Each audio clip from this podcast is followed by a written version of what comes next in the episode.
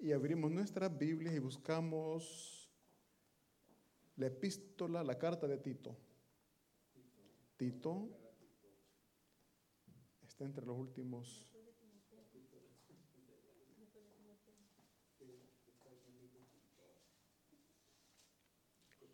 Tito capítulo 3, vamos a leer del el versículo 4 y 5. Dos versículos vamos a leer.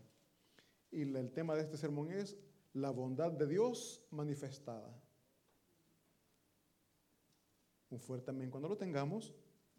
Amén. Leemos la palabra de Dios en el nombre del Padre, del Hijo y del Espíritu Santo. Dice, pero cuando se manifestó la bondad de Dios, nuestro Salvador, y su amor para con los hombres, nos salvó no por obras de justicia que nosotros hubiéramos hecho, sino por su misericordia, por el lavamiento de la regeneración y por la renovación en el Espíritu Santo. Oramos.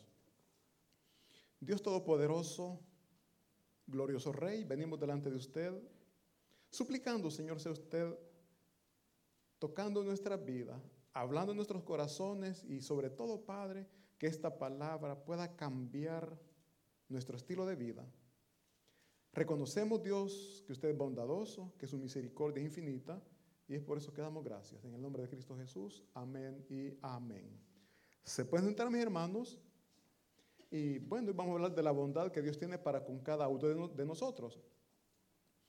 Voy a comenzar preguntando, ¿cómo podemos o cómo nosotros conocemos que una persona es bondadosa?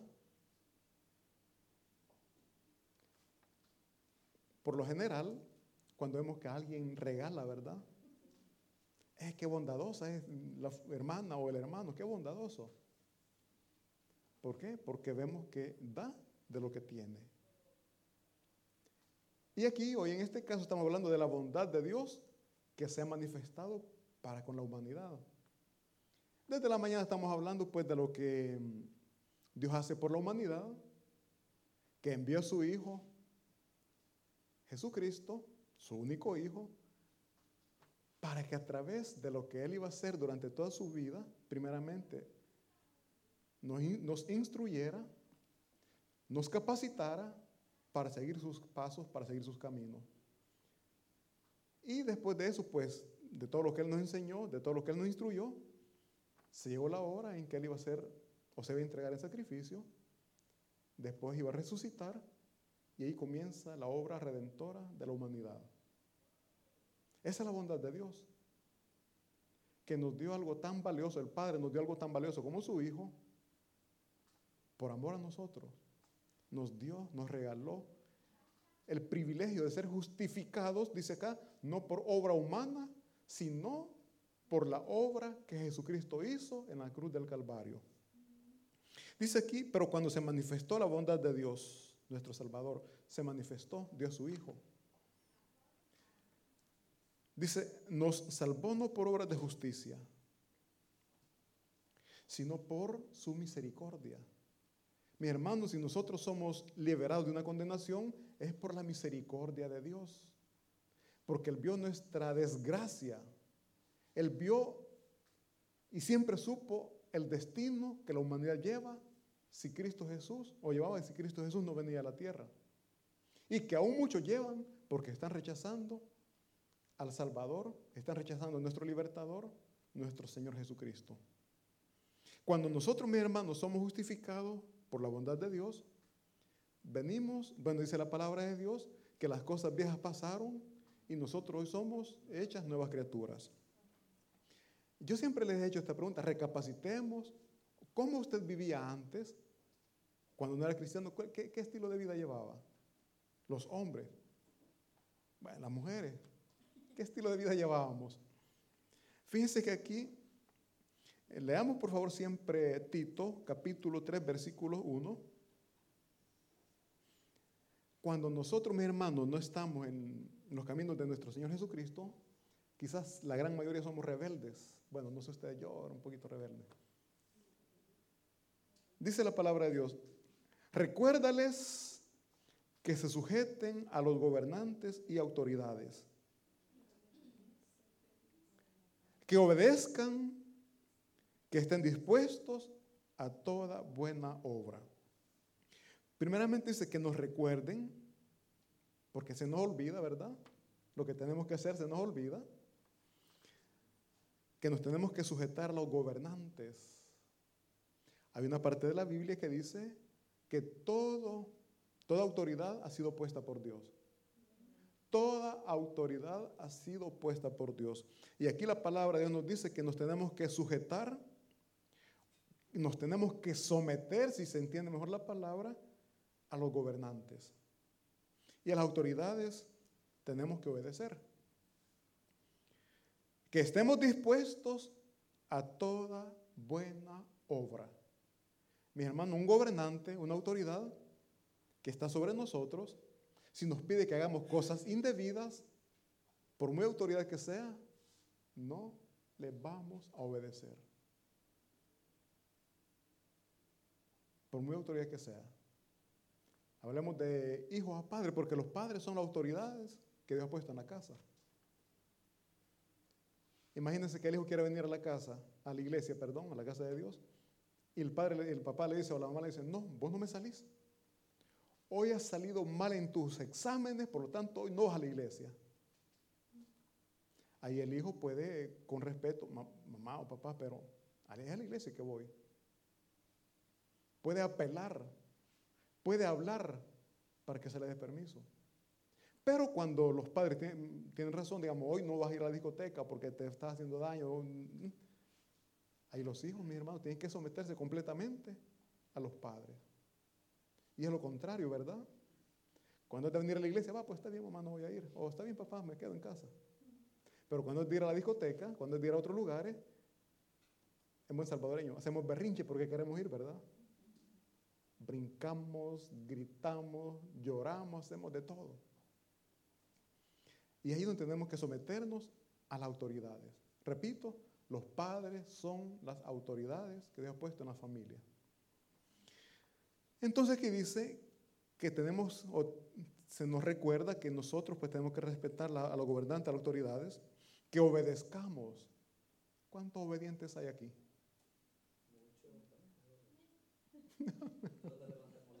Todos levantan la mano o le esconden. Mi hermano, ¿qué, cuesta ser obediente, verdad? Hoy vas a hacer limpieza y comienza a decir todo lo que vamos a hacer, o a los hijos, ¿no? Ay, qué dolor de cabeza, les da con solo que se les dice, hoy vas a lavar las ollas que quedaron de noche. Obediencia, obediencia. Luego después dice aquí, que estemos dispuestos a toda buena obra. Obediencia a toda buena obra. Yo siempre le he dicho a mis hermanos, no hay mejor obra delante de Dios que compartir su preciosa palabra. No hay mejor obra que llevarle esa palabra de aliento a aquel que está decaído. Hace poco hablaba con un muchacho y me decía, yo cuando encuentro una persona que la veo que está mal, le hablo de Cristo. Y me dio alegría. No me entienden, me dice, pero va a haber un momento que me van a entender.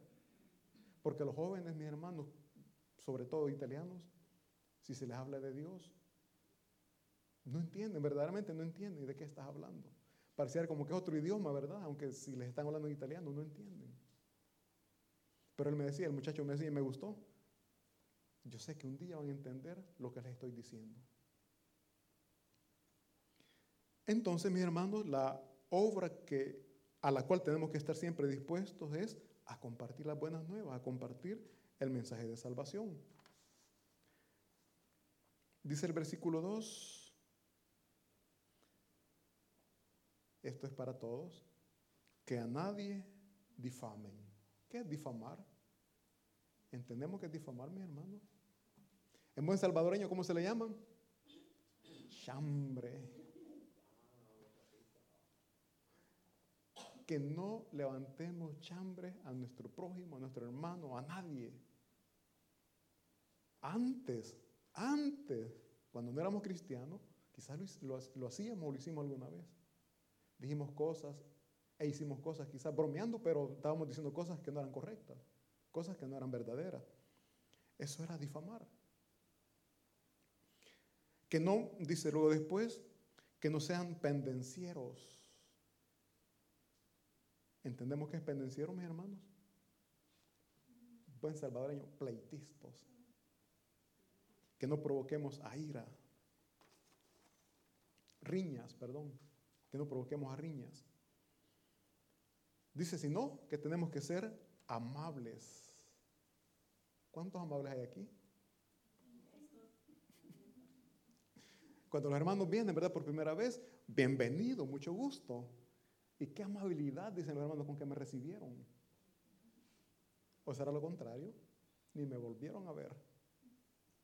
Tenemos que ser amables como hijos de Dios. ¿Por qué? Porque esa amabilidad impacta al mundo. La amabilidad, mis hermanos, se está perdiendo. Se, está, se perdió. Me recuerdo, mi hermano, cuando estaba pequeño, en los buses, los hombres eran amables. Iba una mujer de pie, y no solo jovencita, sino que aún la señora, siéntese. Y una señora embarazada, siéntese. Ahora no, ¿verdad? Ahora me he fijado, la ven y comienzan, ya no levantaron la vista del teléfono. Fingen que no han visto, pero en realidad sí vieron. ¿Qué es lo que se perdió allí? La amabilidad. Hay señores que se ve que con qué esfuerzo van puestos de pie, van en pie, pero no les importa a los jóvenes porque los jóvenes vamos sentados. Los jóvenes vamos sentados y los ancianos van de pie. Señoras embarazadas, personas que van a veces con, con. Y la ley moral, la ley civil incluso, manda a esos espacios a las personas que lo necesitan. En la metropolitana hasta los dibujitos están, ¿verdad? Por si no sabemos leer. Están los dibujitos ahí. ¿Quiénes tienen derecho a ir en esa silla? Pero aún estando ahí esas señales, hay hombres que no nos levantamos, ya nos sentamos y como que quedamos pegados ahí, ¿verdad? ¿Por qué? Porque se perdió la amabilidad y nosotros como cristianos tenemos que ser la diferencia, mis hermanos. Si los demás no lo son, nosotros sí, porque a través de esa amabilidad las personas pueden ver que somos diferentes a los demás. Somos diferentes a las personas del mundo.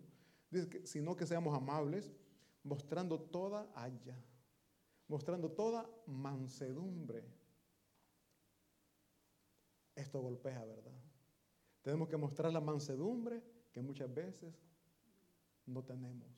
Pero como hijos de Dios, tendríamos que comenzar a cultivar la mansedumbre en cada uno de nosotros.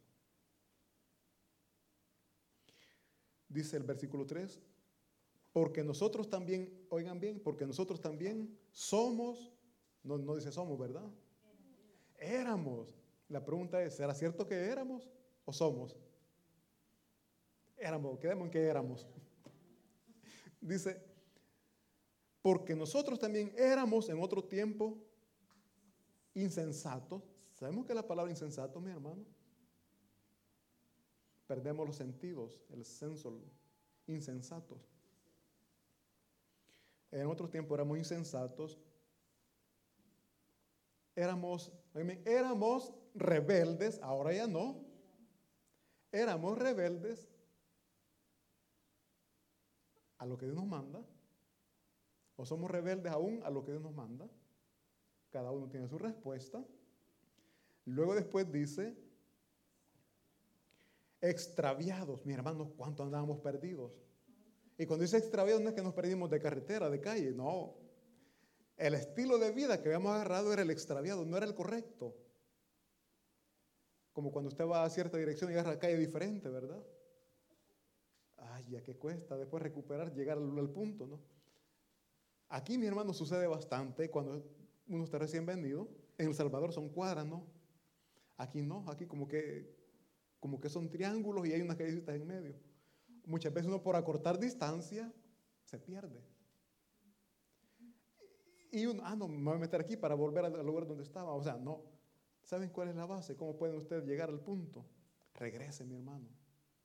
No intente cruzar para llegar, no, regrese al lugar donde se desvió. Ahora, en nuestra vida, mi hermano, si usted ha tomado un camino equivocado, no intente acortar, regrese.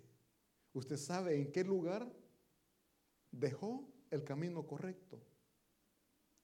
Yo recuerdo bien, mis hermanos, no es que caminaba recto como tenía que ser, pero recuerdo bien a qué edad me desvié de las enseñanzas que mis padres me habían inculcado. Tengo bien presente. Y fue cuando yo dije, soy libre, soy mayor de edad, hago lo que yo quiero. Ahí comenzó mi dolor de cabeza. Ellos me habían dicho, no hagas esto porque te va a ir mal, tampoco hagas esto. Me dijeron todo lo que no tenía que hacer. Como que me dijeron hacerlo. Lo duro es después, mis hermanos. Entonces, ¿qué se tiene que hacer? Volver a ese punto y retomar el camino en el cual estábamos. ¿Querés esta cervecita? No, gracias. Ay, ¿desde cuándo? Me decían. No, ya no, ya no. Y así cualquier cosa que nos invitan, que cuando nos desviamos comenzamos a decir todo sí, ¿verdad? Aquí me decía un jovencito, es que aquí me decía, todo está a la mano. Aquí es bien fácil. En El Salvador todo es caro, cuesta. Aquí no. ¿Por qué? Porque el enemigo viene tú, y sabe cómo hacernos caer en tentación, cómo hacernos caer en el pecado, para que nos desviemos. Es fácil entrar a los vicios, difícil es salir de ellos. Fácil es entrar, salir de ellos es el problema. Pero con la ayuda de Dios todo es posible. Por eso decían, tenemos que volver al punto donde nosotros sabemos que nos equivocamos y retomar nuevamente el camino por el cual estábamos andando. Dice, extraviados, esclavos de concupiscencias y, y deleites diversos. Es lo que el mundo ofrece. Y es lo que en la gran mayoría de la juventud cae. Esclavo de concupiscencias y deleites diversos. Deleites, hablemos de droga, sexo, alcohol, póngale de todo. Eso es lo que el mundo ofrece.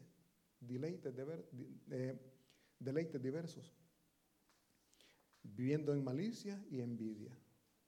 Aborrecibles y aborreciéndonos unos a otros. Sin Cristo Jesús en nuestros corazones, es esta la vida que estábamos llevando. Pero de esto, Cristo Jesús nos vino a sacar. Y eso es lo que dice la palabra de Dios, que las cosas viejas quedaron atrás.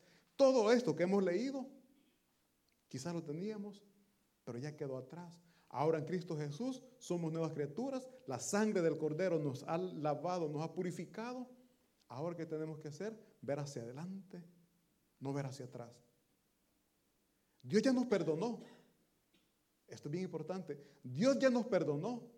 La pregunta es, ¿nosotros nos hemos perdonado por los daños que nos autocausamos? Porque muchas veces, mis hermanos, ya no, Dios nos perdonó y nosotros andamos con aquello. Ay, pero es que yo hice esto. Y no salimos de ahí. Tenemos que perdonarnos. Tenemos que olvidar eso y comenzar a llevar la nueva vida que en Cristo Jesús hemos encontrado. Luego dice aquí, pero cuando se manifestó, aquí está, pero cuando se manifestó la bondad de Dios, nuestro Salvador, oigan, pero cuando se manifestó la bondad de, de Dios, nuestro Salvador, y su amor para con los hombres, nos salvó no por obras de justicia que nosotros hubiéramos hecho, sino por su misericordia. Por su misericordia Cristo nos sacó de esa vida que estábamos llevando, lo que ya leímos. Por misericordia Dios nos ha sacado de ahí. La bondad de Dios se manifestó sacándonos de esa vida de sufrimiento. Porque al principio nosotros, yo hablo por mí, yo decía, me siento bien, yo soy feliz, yo vivo bien. Llegó un tiempo en que me di cuenta que era esclavo de los vicios. Y esa esclavitud me estaba llevando a una perdición tremenda. Pérdida de familia. Dejé el trabajo. O sea, perdí todo. Y estando aquí me acuerdo que decía, perdí todo lo que Dios me había dado. Perdí todo lo que Dios me había dado. Pero dice aquí, grande Es la bondad manifestada de Dios que nos devuelve lo que habíamos perdido. ¿Cuándo? Cuando reconocemos nuestros errores y volvemos al punto del cual nos habíamos desviado. Volvamos a ese punto y tomemos el camino que en Cristo Jesús, pues encontramos la justicia, mi hermano. Encontramos la justificación. ¿Y qué es la justificación? Leamos por favor 2 Corintios 5. No perdamos Tito, no lo perdamos. 2 Corintios 5, versículo 21.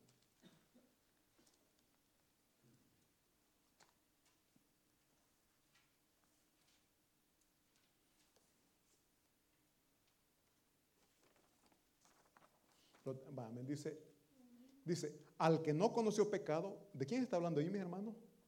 Al que no conoció pecado, está hablando de Jesucristo. Dice, al que no conoció pecado, por nosotros lo hizo pecado, para que nosotros fuésemos hechos justicia de Dios en él.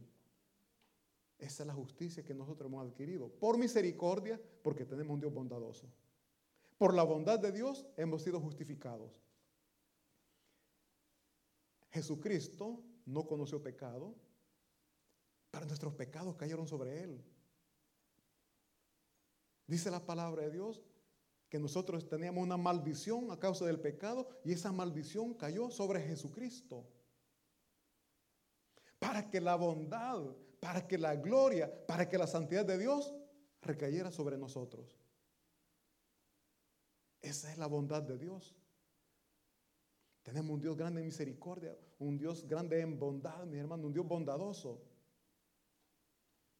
No despreciemos esos regalos que Dios nos está dando, mis hermanos. Hay tantos regalos maravillosos que nosotros los estamos despreciando por los placeres terrenales, por los placeres carnales. Nos dejamos dominar cuando la palabra de Dios dice que somos más que vencedores. Cuando dice más que vencedores, que nos podemos dominar a nosotros mismos, esos impulsos, esos instintos, eso, lo que sea, nos podemos dominar porque tenemos el poder de Dios en nosotros. El Espíritu Santo de Dios está en nosotros. Somos capaces de dominarnos. Podemos vencer nuestra carne. Dice, al que no conoció pecado, por nosotros lo hizo pecado, para que nosotros fuésemos hechos justicia de Dios en Jesucristo. Somos justificados, mis hermanos, por la fe que ponemos en Cristo Jesús. Repito, Jesús tomó nuestro lugar en la cruz para que nosotros pudiéramos ser justificados. No es por lo que nosotros hacemos, es por lo que Cristo hizo en la cruz del Calvario, que quede claro, no es por lo que nosotros hacemos, no es por porque nosotros somos bondadosos, porque muchas veces nosotros ayudamos, damos, y esa es la bondad. Pero no es esa bondad la que nos justifica, sino lo que Cristo Jesús hizo por nosotros en la cruz del Calvario. Éramos culpables, pero Dios nos ha declarado justos gracias a Jesucristo. Leamos por favor Romanos 3, 22, del 22 al 24. Romanos capítulo 3, del versículo 22 al 24.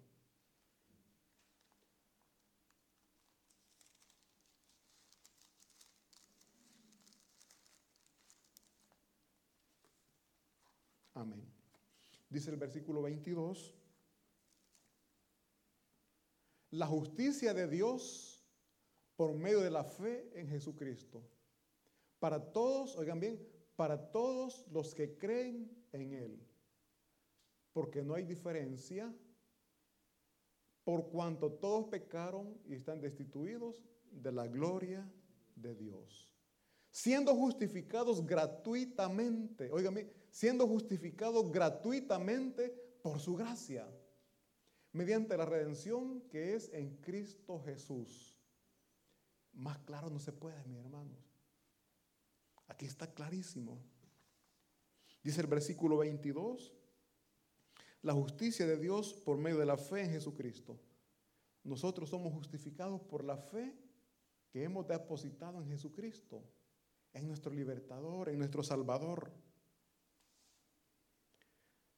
Dice el versículo 23, 24, perdón, siendo justificado gratuitamente por su gracia. Nosotros, mis hermanos, no, no hemos tenido que hacer nada. La bondad de Dios es así. Cuando una persona es bondadoso, mi hermano, no va a esperar recibir algo para dar. Una persona bondadosa, reciba o no reciba, siempre está dando, siempre está regalando. Eso es Dios con nosotros.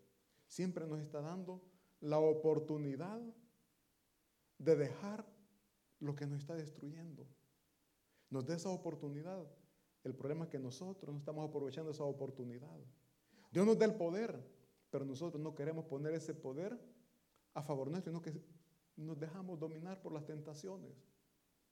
Cuando dice el libro de Santiago que nosotros tenemos que resistir a las tentaciones, resistir es quizás no pelear solamente, ser fuerte. Como cuando alguien lo quiere votar, ¿verdad? Y usted no se mueve, está firme ahí. Ese es resistir. Y dice, y el diablo huirá al ver que no puede con usted, al ver que no puede con, esa fe que usted tiene. Eh, aquí está difícil, mejor me voy. El problema es cuando somos fáciles y caemos a esas tentaciones. Nos hace pedazo el enemigo. ¿Por qué? Porque el pecado es sufrimiento. Y yo les decía siempre, bueno, en mi familia, que los pecados que nosotros cometemos no, no, no, provocan solamente dolor al que lo está cometiendo, sino que se lleva de encuentro a la familia. Y eso yo lo he podido comprobar. Mis errores, mis pecados, mis, desvaríos, me llevan de encuentro a mi familia. Y duele después ver cómo injustamente, porque no tienen nada que ver ellos, están llorando por los errores que uno comete. Duele, duele. De verdad les digo, y no queda más que Señor, ten misericordia, porque fui yo quien me equivoqué. Fui yo quien cometió el error. Ten misericordia. Y bondadoso es Dios que escucha nuestras súplicas y nos levanta, nos saca del hueco en que hemos caído. Así de que dice aquí el, el libro romano, mis hermanos, que somos justificados gratuitamente, no lo merecemos, pero esa es la gracia de Dios. Mediante la redención que es en Cristo Jesús. ¿Tenemos claro, entendido qué es redención, mis hermanos? Redimir. Redención es sacarnos o liberarnos. Bueno, la vez pasada escuché este ejemplo y me gustó. Anteriormente habían esclavos. Habían personas que compraban y el que era comprado era un esclavo de esa persona. Pero si alguien llegaba y se lo compraba a esta persona, era redimido, era liberado, le daba libertad, ya no era más esclavo. Pero esta persona en gratitud pasaba al servicio de esta otra persona que le había dado libertad. Por eso es que el apóstol Pablo dice que Cristo nos redimió, pero que Pablo, por amor a Cristo, se ha vuelto un siervo de él, esclavo de Jesucristo, incluso dice. No sé si nosotros, mis hermanos, nos hemos convertido en esclavos o en siervos de Jesucristo porque Él nos libró de la amargura en la que estábamos. Porque Cristo nos sacó, mis hermanos, de esas dificultades en las que nosotros estábamos, estábamos metidos. O solamente le decimos gracias y seguimos llevando la vida que a Dios no le agrada. Porque a veces somos agradecidos de palabras. Gracias, Señor, porque me ayudaste. Pero seguimos en nuestro de chongue, dijeron. Mis hermanos, la gracia de Dios nos da el poder y la capacidad de dejar el pecado. Dejémoslo por amor a nosotros mismos, por amor a nuestra familia, porque Dios no quiere que suframos, como también nosotros, no queremos que nuestra familia sufra.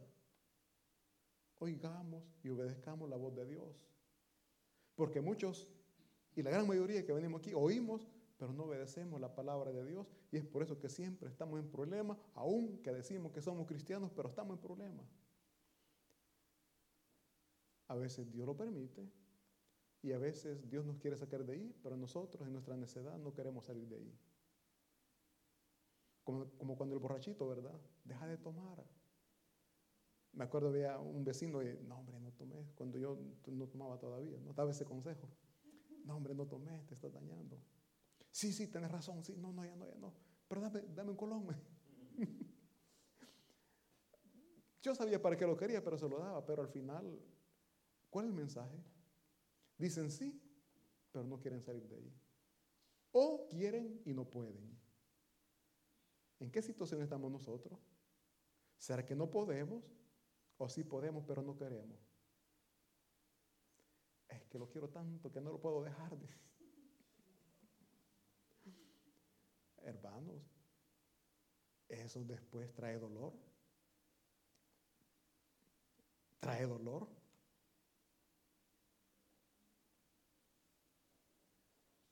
Recapacitemos, mis hermanos. Tenemos un Dios grande en amor, en misericordia, un Dios bondadoso. La bondad de Dios se ha manifestado. La pregunta es, ¿vamos a aceptar la bondad de Dios o la vamos a rechazar? ¿Vamos a aceptar la ayuda que Él nos está dando o la vamos a rechazar? El mundo, dice la palabra de Dios, ofrece placeres que a la carne le gustan. Y hay que ser honesto, como dijo nuestro pastor, me gustó, si el pecado es bueno. Él lo dijo y es cierto. Y quien diga que no, es mentiroso, porque la carne se goza en el placer.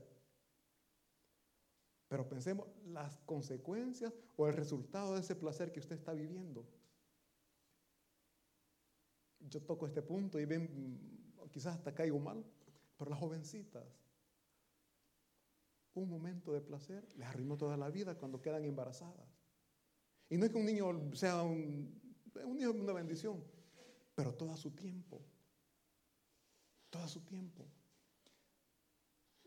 He conocido jovencitas que están estudiando y salen embarazadas. Arruinaron su futuro. Y si continúan, pero sufren, tienen que pasar más dificultades para terminar con sus carreras. ¿Por qué? Porque lo que sus padres le daban a ella, después no se lo dan a ella. Después se decir para la leche del niño. ¿Y qué le llevó a eso? Un ratito de placer y la desilusión que el fulano después la dejó. Eso ofrece el mundo. Mas sin embargo Jesucristo, por su bondad que ofrece, salvación y vida eterna. Paz, gozo, felicidad. O sea, miren, es que Dios ofrece tantas cosas tan hermosas, cosas maravillosas, mis hermanos, y las perdemos por un ratito de placer. Los placeres terrenales, mis hermanos, están llevando a la perdición a la juventud. Y no solo a la juventud, también a los viejos. Hasta los ancianos, viejos, ¿cómo? viejos, viejos verdes le llaman, ¿verdad? ¿Por qué? Porque no quieren dejar los placeres terrenales. Aunque ya están viejos, no pueden, pero ahí andan rebuscándose. ¿Por qué, mis hermanos? porque no han nacido de nuevo. Y nosotros que hemos nacido de nuevo, Dios nos da el poder y la capacidad para decirle no a ese estilo de vida que estábamos llevando. Y es así, mis hermanos, como Dios manifiesta su bondad para con nosotros, dándonos libertad de esa vida dolorosa que estábamos llevando, de esa vida de sufrimiento que estábamos llevando. Nos justifica no por nuestras obras, sino por lo que Cristo Jesús hizo en la cruz del Calvario. Nos limpia, nos lava con esa preciosa sangre que se derramó. Mis hermanos, valemos la sangre de Cristo. No nos menospreciemos. Ay, que soy bien fellito. Pero si vale la sangre de Cristo, usted vale, no tiene precio usted. Ay, que yo soy muy flaquito, soy muy alto y comenzamos, ay, que yo. Dios así se complació en hacernos. Disfrutémonos como somos. Gustémonos como somos. Entonces creo que el pastor general dijo algo y me gustó. Véase el espejo y dígase, papazote, y tírase un beso, decía. Mis hermanos, seamos agradecidos con Dios. Y sobre todo, seamos obedientes a su palabra, porque lo que quiere es lo mejor para nosotros. Un fuerte aplauso para nuestro Señor. Vamos a orar. Bendito Padre Celestial, Dios Todopoderoso, venimos delante de usted dando gracias porque usted nos ha justificado, Señor, porque usted nos ha sacado de la condenación a la cual estábamos sometidos a causa del pecado. En esta tarde, Señor, rogamos que sea usted, bendito Espíritu Santo, fortaleciéndonos. Rogamos que sea usted, Dios mío, ayudándonos a entender, a comprender ¿En qué punto nos desviamos? ¿En qué momento nos salimos de las enseñanzas que usted nos ha dado, bendito Jesús? Su palabra nos lleva, Señor, de victoria en victoria, de triunfo en triunfo. Y si estamos mal, es porque no hemos querido obedecer a su palabra. Y le pedimos perdón y clamamos misericordia. Y en esa tarde, bendito Padre Celestial, me uno a la oración de mis hermanos. Usted sabe, Señor, lo que ellos están clamando, lo que están suplicando. Usted conoce lo más profundo de sus corazones. Usted conoce sus necesidades, Señor. Clamo, tenga misericordia, Padre, y que su bondad se manifieste respondiendo esas peticiones, bendito Jesús, concediendo sanidad al que está clamando sanidad, concediendo, Padre Santo, libertad de problemas aquel que está metido en problemas. Y así, Señor, por cada petición que mis hermanos traen delante de usted, me uno, Señor, clamando misericordia y suplicando que esa bondad se manifieste aún más en nuestras vidas. Se lo rogamos, Padre, en el nombre de Cristo Jesús. Amén y amén. Un fuerte aplauso para nuestro Señor, mis hermanos. Si nos ponemos de pie, por favor. Y le decimos, Señor, que estamos agradecidos por la maravillosa obra que ha hecho en nuestras vidas. Estamos agradecidos por la bondad manifestada para con cada uno de nosotros. Amén.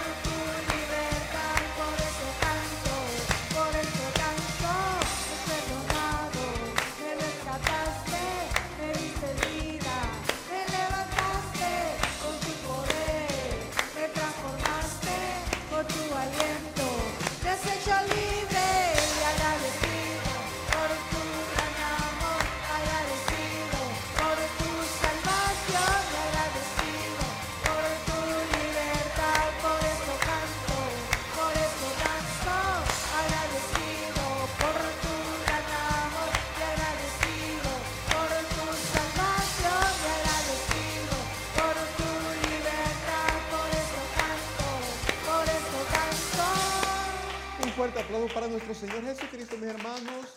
Que Dios me les bendiga, que tengan una semana llena de bendiciones y nos vemos el próximo domingo. Amén.